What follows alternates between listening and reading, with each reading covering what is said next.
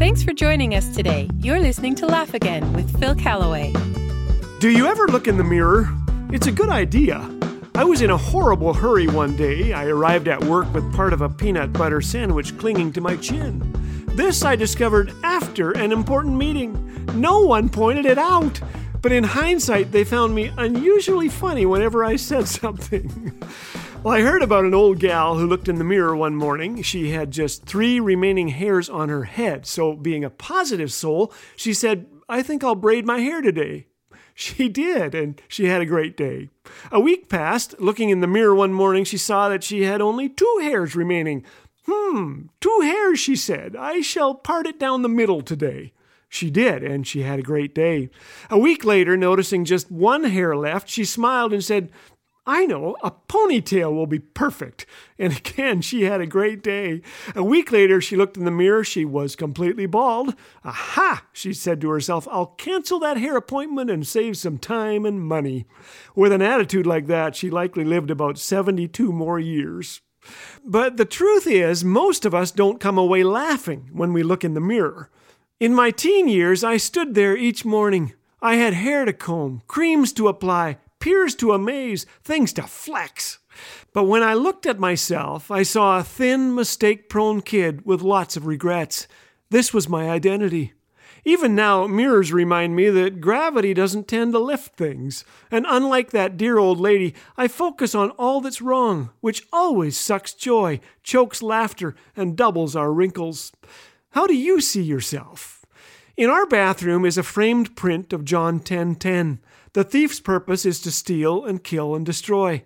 My purpose is to give them a rich and satisfying life. Words of Jesus.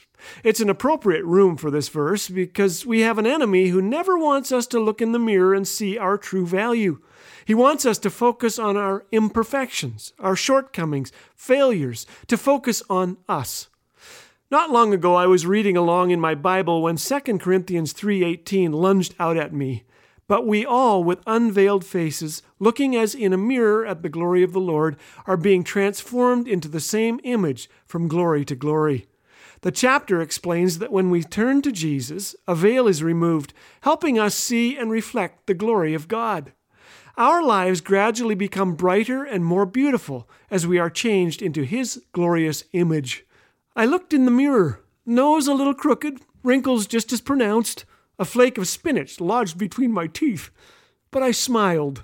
You see, when we catch a tiny glimpse of how God sees us, it doesn't matter what our mirror whispers. We bear His image, His likeness, His glory. Colossians one twenty-two shouts, "You are holy in God's sight, without blemish and free from accusation." Our identity is that of a treasured child of God, a joint heir with Jesus. By grace through faith, we are loved, forgiven, righteous.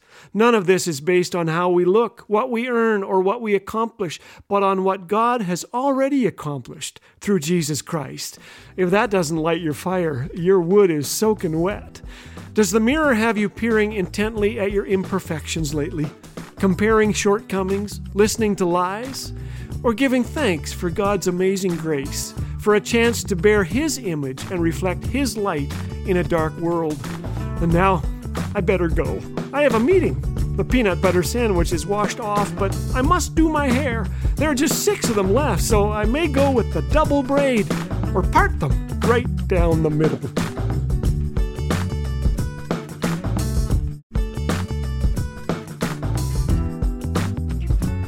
Every Laugh Again listener who has graciously shared the impact this ministry has left on your life, thank you. We cherish all your words of encouragement, like Dave, who recently wrote, "Your videos have really helped to encourage me in a difficult season of my walk with the Lord." To share your experience or support Laugh Again with a financial gift, visit laugh again dot org. Laugh Again, truth bringing laughter to life.